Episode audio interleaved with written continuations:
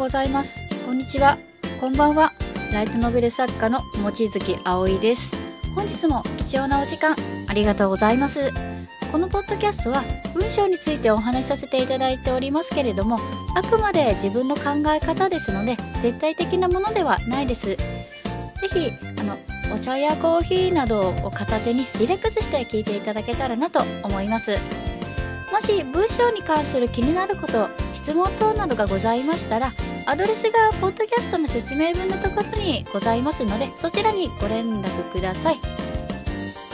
ということで早速本題に入っていこうと思います。本日のお題は思い込みをなくすにはその2でございます。本日は文章を心が書いている時に心がけていることをちょっとお伝えさせていただこうかなと思います。で文章を書くときに心がけていることが実は一つありまして始める前にですねまず頭を空っぽにするということをしています。もう何にも考えないで真っ白にするってことなんですね。で当然なんですけれども書く内容やイメージを持っていることはもちろん条件になっています。なのでもう流れは全部一通り把握してこれを書こうあれを書こうと決めてから文章化する際に頭を真っ白にするっていうことですね。こうすることで余計な雑念を取り払うことができるので自分は結構いい骨組みが出来上がったりするんですね。まあ、もちろん後で手直しをしますよ。一度で完璧な文章を書ける人というのもよほどの天才ではない限りいないと思いますのではい。でこれを踏まえた上で、まあ、普段の生活を振り返って実は見たんですよ。なんでこうなったのかなと思いまして。でよくやっていることが新しい人との出会いやあの価値観や考え出来事、まあ、新しい仕事とかな出来事何でもいいんですけれどもその際取り組む際に何も考えないようにしていることに気がついたんですね。つまり自分の思考や感情を一切入れないで受け入れるという形ですかね。そういう表現が一番しっくりはきます。でこうすることで自分自身のフィルターいわゆる思い込みですねに分けられることなく、まあ、純粋に物事をでを見ることができるんじゃないかなと思います。なので、超強烈な人でない限りは第一印象がないっていう感覚にちょっと落ちるのかな落ちると言ったらあれですけれども、まあ、そういう感覚になるのかなって思っています。ああの別に存在感がないとか薄いとかそういう悪い意味じゃ全然ないですよ。勘違いしないでくださいね。人はそれぞれ味がありますので。で、なんでこういうふうにしているかというと、もし次にお会いした時に、あの、一番最初に会った時とは違う一面、いわゆる意外な一面ですね。それを受け入れやすくするためなんですね。実はなんかすごく穏やかそうな人だったのが実は短期だったとか、結構あるかなとは思うんですけれども、人間って結局いろんな仮面ですねをかぶっていて立場によって態度が変わるのはある意味仕方がないことだと思うんですね。まあ、例えばもう極端な表現ですけれども赤ちゃんと、まあ、部下の接し方を比べてみていただけるともう一目瞭然ですよね。もう全然違いますよね。同じっていうのはちょっとだいぶ問題だと思いますし。で同じように同性の友人と異性の友人も、まあ、違いますよね。若干。で、年齢の離れた人と年が近い人もそうですよね。例を挙げればちょっとキリがないのですけれども、私たちはみんなそういう風に成り立っています。夫や妻、子供とかいろいろ立場によってですね、上司とか社長とか何でもいいんですけれども、で、それを踏まえると、作業に関してもそうだと自分は思ってるんですね。でよくあるのがやっぱりあの最近普及してきたスマホとかパソコンとかちょっと操作が苦手だと思ってしまうと、まあ、スマホも使いこなせないですしネット上にある SMS 関係例えばブログやメルマガですね、まあ、Facebook でも何でもいいんですけれども、まあ、そのあたりのアカウントの使い方とかがものすごく難しく感じてしまうんですね。で私もちょっとそういうところやっぱりあります。で、あまりパソコンに詳しいわけじゃないので、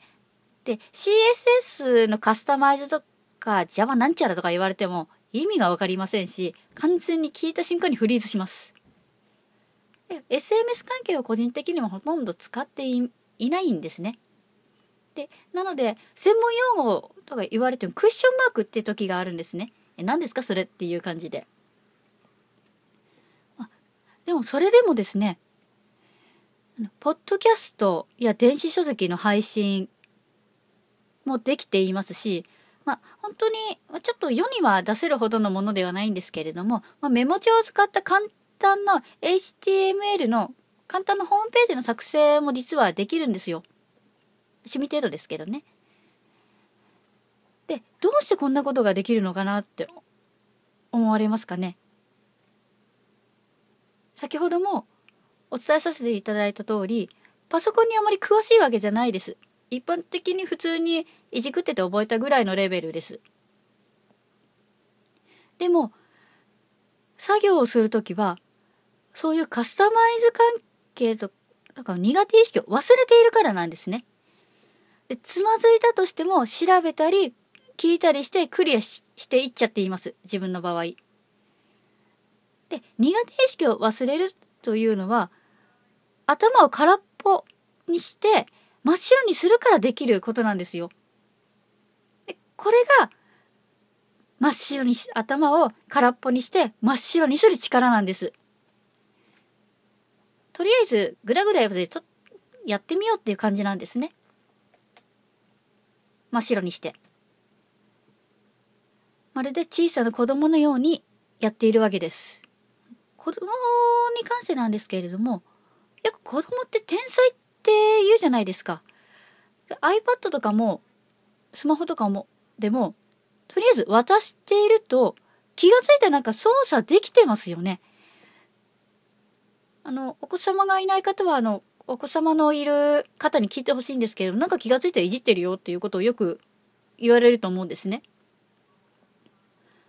どうしてそのように覚えられて、いじられるのかなと思って観察してみたんですよ。で、やっぱり、死の語を言わず動かして覚えているからなんですね。行動して体に記憶させる。これが天才と言われるゆえんなのかなと思った時に、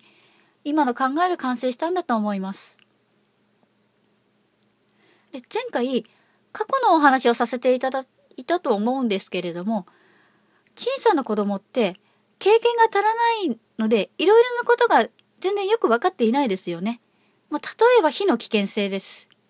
私たち大人の場合は、火に触ると火傷をして痛い思いすることを知っていますけれども、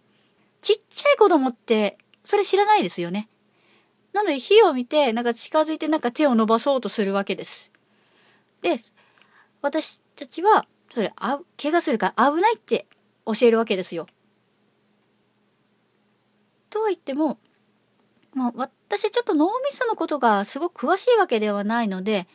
シナプスがどう、ニューロンがどうというちょっと細かいことは説明できないんですけれども、あ、あくまで意識している中の話になりますし、潜在意識のことまでちょっと何とも言えないところがあるんですね。で、少なくとも今まで書き続けていた流れから見て、今までお話しさせていただいたことを常に頭に入れていたというのは間違いないです。文章は何度も読み直したり音読することで違和感やおかしな表現を直すことはできますし文章を書き始めるということもやっぱり頭を空っぽにして苦手意識とかうんぬんかんぬんとかをなくしてから書いた方がいいものが出来上がるってことです。本日は以上になります。いかがでしたでしょうか？少しでもあなたの力になれたら幸いです。でですね、ちょっとここで宣伝をさせていただきます。以前、ポッドキャストの PDF で文章に文章を書く際の視点の違いのお話に興味ございませんかという質問をさせていただきまして、あの、ありがたいことにすごく反響をいただいています。ぜひ知りたいということですね。本当にありがとうございます。で、それで今、急ピッチで作っているんですけれども、どうもそれだけだと話がつながらないというか、ちょっと突拍子もないというか、あの、前後がないと言いますか、いわゆる独立してしまってちょっとよくわからなくなってしまう可能性がちょっと出てきたんですね。なので別に前書きってことでもないんですけれども、文章に関する電子書籍をちょっと一回出すことにしました。で、あくまで、あの、自分が考えている文章についての全体像を、まあ、ざっくりですけれども、文章化した方が伝わりやすいかなとちょっと思ったんですね。ね、もちろんあの、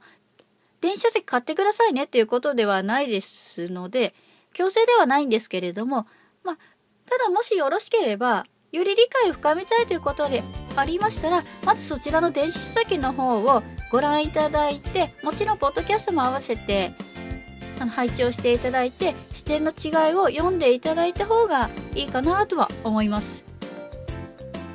で、電子書籍に関しましては、発行をメルマガでお伝えしますので、そちらにご登録ください。だいたい上から7番目か8番目ぐらいのところだと思うんですけれども、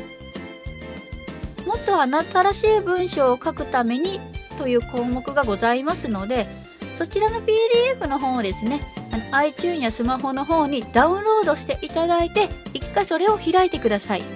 でそうしますと、メールアドレスを書くところがありますので、そちらの方に記載し、あの、記載して、で、送信していただければなと思います。では、本日はこの辺りで失礼させていただきます。またお会いいたしましょう。あなたの人生に夢と希望がありますように。